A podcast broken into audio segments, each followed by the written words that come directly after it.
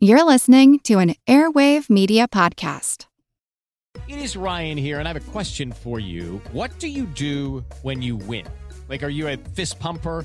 A woo-hooer, a hand clapper, a high-fiver. I kind of like the high-five, but if you want to hone in on those winning moves, check out Chumba Casino. At Chumba Casino dot com, choose from hundreds of social casino-style games for your chance to redeem serious cash prizes. There are new game releases weekly, plus free daily bonuses, so don't wait. Start having the most fun ever at Chumba Casino dot com. No purchase necessary. V G W. Void where prohibited by law. See terms and conditions. eighteen plus. The French Revolution set Europe ablaze. It was an age of enlightenment and progress, but also of tyranny and oppression. It was an age of glory and an age of tragedy. One man stood above it all. This was the Age of Napoleon. I'm Everett Rummage, host of the Age of Napoleon podcast. Join me as I examine the life and times of one of the most fascinating and enigmatic characters in modern history. Look for the Age of Napoleon wherever you find your podcasts. Hello, everyone, and welcome to History of the Great War Premium Episode number fifteen. This will be the first of a two-part series, discussing the experiences of those under the occupation of the Germans during the war. This episode will cover the occupation in the West, where Belgium and northern France came under the control of the German occupiers. The second episode of the series will discuss the occupation of the lands in the East, as Germany and Austria-Hungary occupied vast swaths of formerly Russian territory. By the end of nineteen sixteen, the Germans had occupied hundreds of thousands of square kilometers of land. One of my sources puts it at five hundred twenty-five thousand, although I don't have any verification on that. Determining how to occupy these areas efficiently, with both a minimum of German resources, while still extracting the maximum amount of resources from the territory occupied, was a problem that the Germans would never truly solve. Each area had an administrative apparatus that was set up by either the German government or the army, and while the goals of these were the same, they tried to achieve them in slightly different ways. The goals were to pacify the inhabitants before moving on to full-on, full-blown economic exploitation. This exploitation came in many forms, with factory machinery being moved from France and Belgium back to Germany, grain and oil taken from Romania, and lumber, food, and other natural resources taken from Poland, Lithuania, and Latvia. This plunder allowed the Germans to continue the war, especially the food, without which Germany and Austria-Hungary probably would have been starved out of the war before nineteen eighteen. None of these actions would endear the populations to their German occupiers, and because of this there would be constant friction and unrest between the occupiers and the inhabitants. While the German occupiers were often harsh, and there were atrocities which we will discuss, they should not be confused with the German occupiers of the next war, especially in the East. With that fact in mind, let's jump into the situation in the West. The Germans entered the war without any real plans for long-term occupation of territory, at least while the war was active.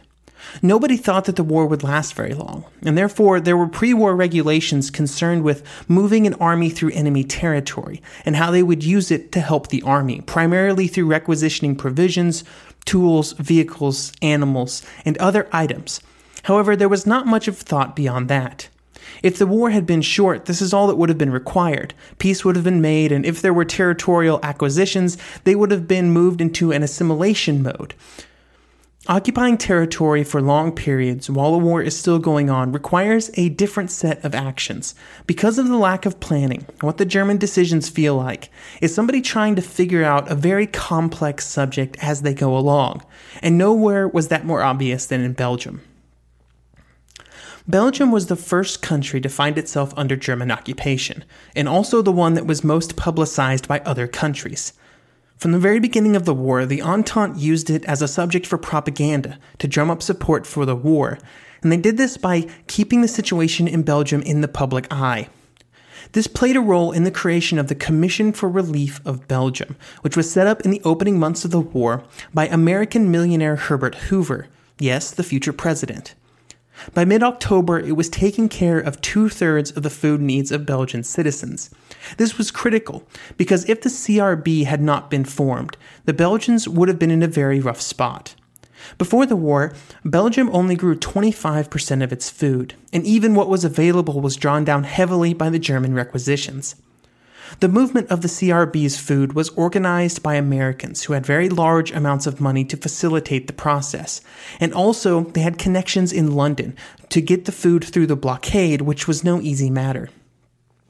Overall, there would be five point seven million tons of food shipped through the C R B and into Belgium and northern France. However, this did not solve all the problems for the Belgians, because their issues went far beyond just food. Right from the start, the German army began to decimate Belgian infrastructure and economy. During the war, two hundred fifty thousand businesses would close. one hundred six iron and steel factories would be completely dismantled and shipped back to Germany. Almost the entire interurban and streetcar systems would also be dismantled and shipped off for German purposes. All of this was done while at the same time, the appointed leader of the German occupation, Governor General Bissing, tried to get the Belgians to cooperate. You see, Bissing hoped that at the end of the war, Belgium would fall under permanent German rule, which was a war aim high on many German lists. However, he found it difficult to gain support while the army and other German government entities were dead set on exploiting the country as much as possible. He was also stymied by the continual passive resistance by the Belgian people. They basically refused to contribute in any way to both the German war effort and to the Belgian economy as a whole during the war, even when they were heavily incentivized to do so. They could do this because of the food provided by the C R B. Since the Germans often only had food really as a carrot to try and get populations to cooperate, and the C R B was providing so much food, they had to find other ways to get the Belgians to work. And this was done over the course of the war with tens of thousands of Belgian workers who were deported to Germany over the course of the war. The forced labor of the Belgians mostly came about in late nineteen sixteen and the introduction of the Hindenburg Plan. Germany had to have more people working in war industries to meet the lofty goals of the program, as we discussed on a recent Mainline episode. And the number of people required were simply not available inside Germany, so they had to find more workers. They did this in two ways, using prisoners of war, which were mainly Russians, and conscripting civilian workers. Obviously, impressing civilians to do war work is very much illegal, a fact that the Germans were well aware of. To try and get around this fact, they began in nineteen fifteen by simply asking for volunteer workers, promising money and other rewards, but they were met with silence. By the middle of nineteen sixteen, thing got, things got more serious. Walter Rathenau, the head of the War Raw Materials Department, would say that, quote, "The solution to the Belgian worker problem can only be achieved by ignoring international prestige questions, so that the seven hundred thousand workers in Belgium are made available to the home market, even if it means the American aid in the form of the C R B will end," end quote. Bissing would fight again the idea of forcing the Belgians into the factories, and he used all kinds of reasons to try and fight it, first citing international law before moving on to more practical objections. The biggest of these was that if they went forward with the plan, unrest in Belgium would skyrocket, which would then require more German troops to keep under control, robbing those men from the front when every one of them was valuable. He also pointed out, though, that the workers would probably be of marginal value, since they would resist working. None of these objections worked, though, and on September thirteenth, he was ordered to start providing the laborers for export into Germany. Not yet deterred, he went to Pless on September nineteenth and raised his objections to the assembled civilian and military leaders personally, which again did not work, and the deportations began. In total, sixty thousand eight hundred forty-seven people would be moved to work camps within Germany. When they arrived, the goal was to get them to sign a contract to once again become voluntary workers. However, few would take this step voluntarily.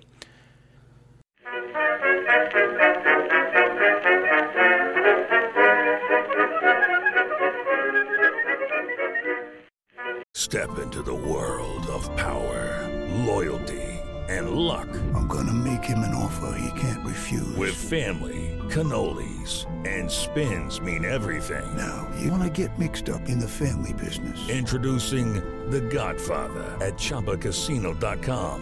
Test your luck in the shadowy world of The Godfather slot. Someday, I will call upon you to do a service for me. Play The Godfather now at Chumba Casino dot com. Welcome to the family. No purchase necessary. V G W Group. Void where prohibited by law. eighteen plus. Terms and conditions apply.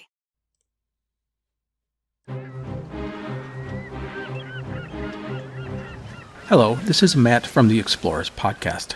I want to invite you to join me on the voyages and journeys of the most famous explorers in the history of the world.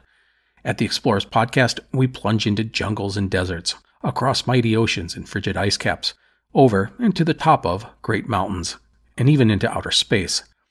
These are the thrilling and captivating stories of Magellan, Shackleton, Lewis and Clark, and so many other famous and not so famous adventurers from throughout history. So come give us a listen. We'd love to have you. Go to explorers podcast dot com or just look us up on your podcast app. That's the Explorers Podcast.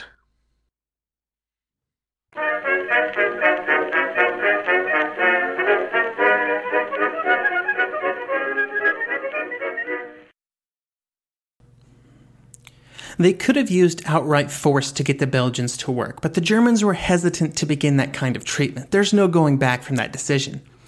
So they told the camp commanders to try and get people to work, quote, through stringent discipline and strict enlistment for necessary work in the camps.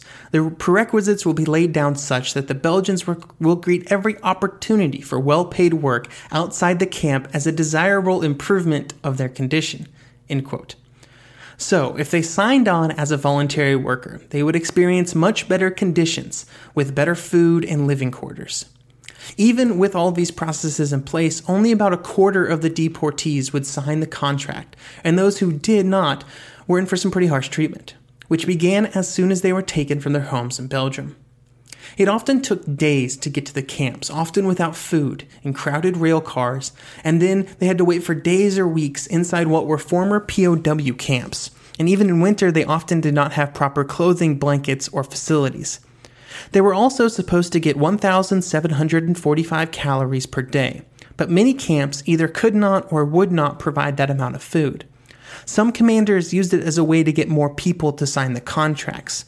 Others simply did not have enough food given to them due to shortages. Even the Belgians who got to the factories were found to be wanting when it came to performance.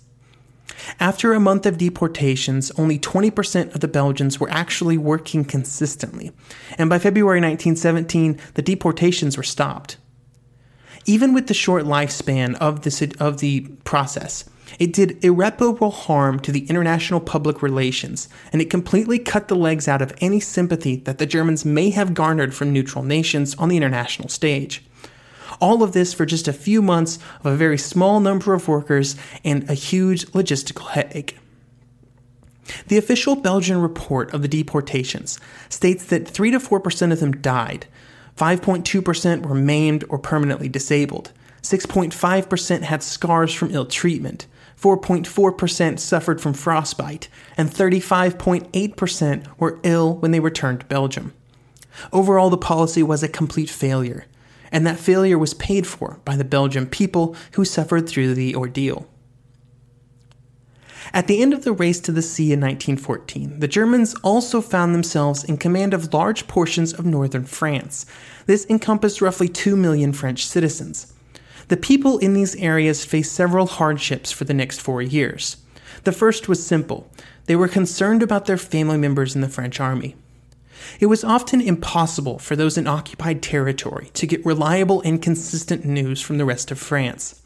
This meant that it was possible that they would not hear news of family members in the French army being either dying or being wounded or just being okay until the end of the war. There were also soldiers trapped behind the lines, often hidden in the homes of civilians. Some brave citizens, mainly women, would organize networks to smuggle these soldiers out of the area, but this was often hard and dangerous work, and because of this, not all the trapped soldiers were lucky enough, and instead some of them spent the entire war behind enemy lines. There was also instances of harsh treatment and the killings of civilians, although this did not happen everywhere. It bears repeating that many German soldiers, officers, and government officials treated the French and Belgian citizens under their command completely acceptably. But unfortunately, this does not make up for the harsh treatment by local groups of soldiers and the official practices sent down from Germany, like the movement restrictions, food requisitions, work details, and just wanton acts of destruction that were all too present during the war. We will discuss each of these items in turn. The first and critical piece of German policies in France revolved around the movement restrictions placed on the populations. Every person in the territories received an identity card, which specified that person's name, date of birth, marital status, and the state of their health. Men of military age were issued red cards, while everybody else got white ones. No travel was permitted without a pass, which often were only attainable through large amounts of money. Both of these policies were the same as those used in the East. However, in the French occupation zone, since it was both smaller and better documented and structured than in the East, it was easier for the Germans to control. Local records were often far more complete and up-to-date, which helped in finding all of the citizens and thereby keeping them under control. This also gave the German governor generals and army leaders, who handled the areas directly behind the lines, immense control. It allowed them to do things like move upwards of thirty thousand people out of some of the cities and out into the countryside in nineteen sixteen, and forced them to take part in agricultural labor. This solved some of the labor shortages, and also reduced the amount of food that the Germans had to transport to the cities, but it sort of sucked for those people who were exported. Some of the forced movement can be justified from a military perspective. There were many French citizens right behind the lines. However, that does not come close to justifying the amount of people who were relocated for just random reasons. Often this forced movement was in conjunction with the next two policies, the requisitioning of food and the implementation of forced work details. From the very beginning of the war, German occupation took a huge amount of food from northern France. About four-fifths of the nineteen fourteen grain harvest was sent back to Germany.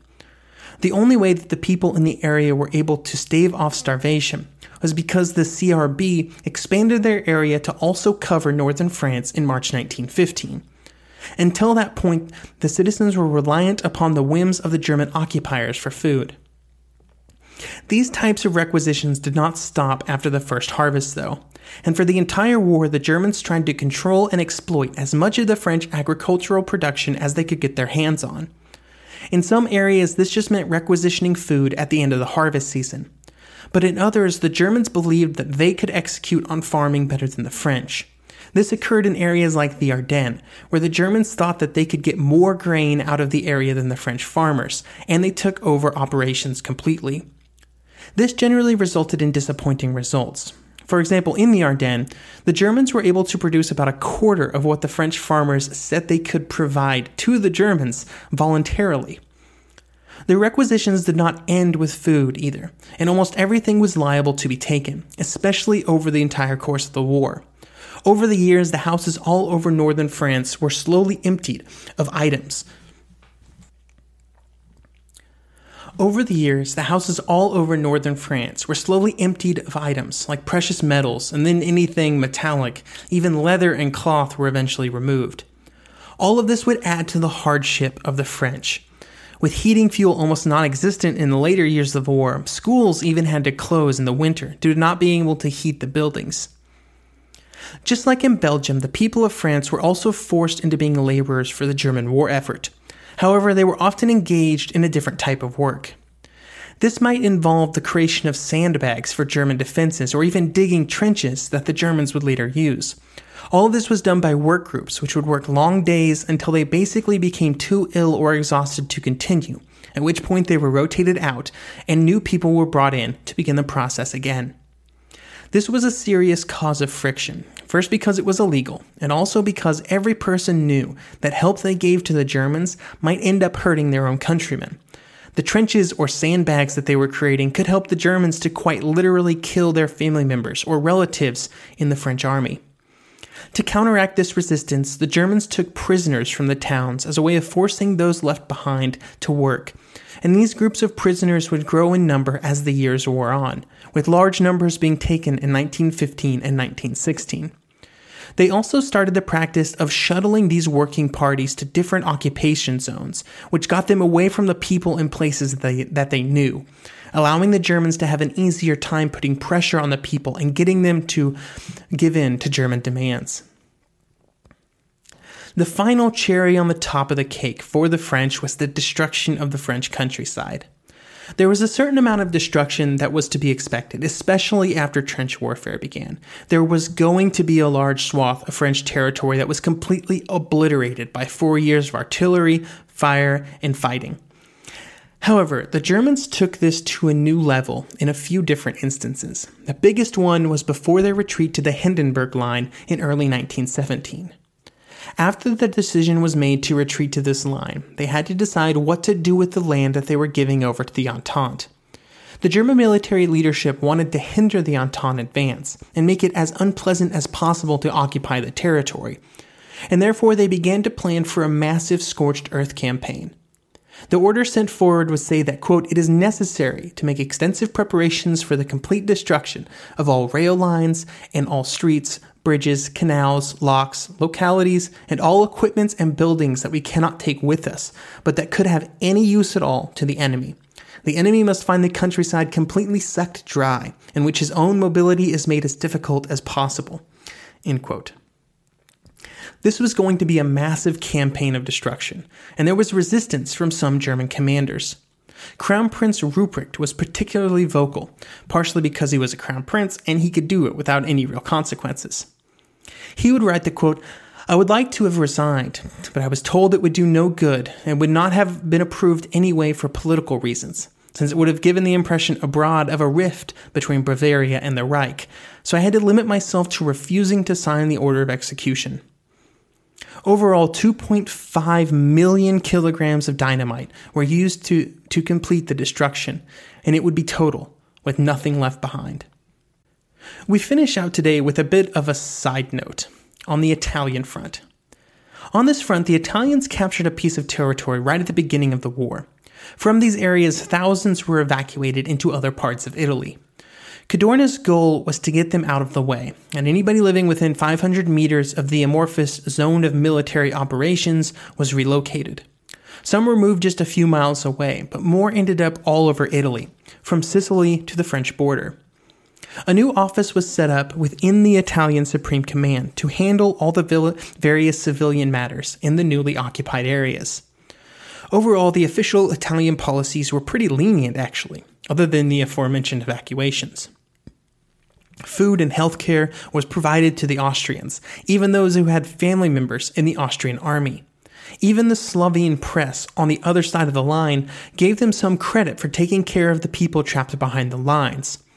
However, there were still some instances of tragedy.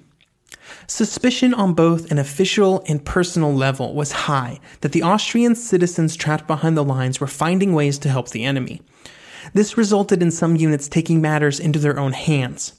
In one instance, an Italian unit rounded up men from half a dozen villages, who were then accused of betraying positions to the Austrians and sheltering Italian deserters. These men were lined up and every tenth man was killed. This resulted in the deaths of six men, and this was unfortunately not the only instance of this kind of activity. Overall, the treatment of civilians in the West was a black eye on German and Italian leaders. However, it would be worse in the East, which we will discuss next episode.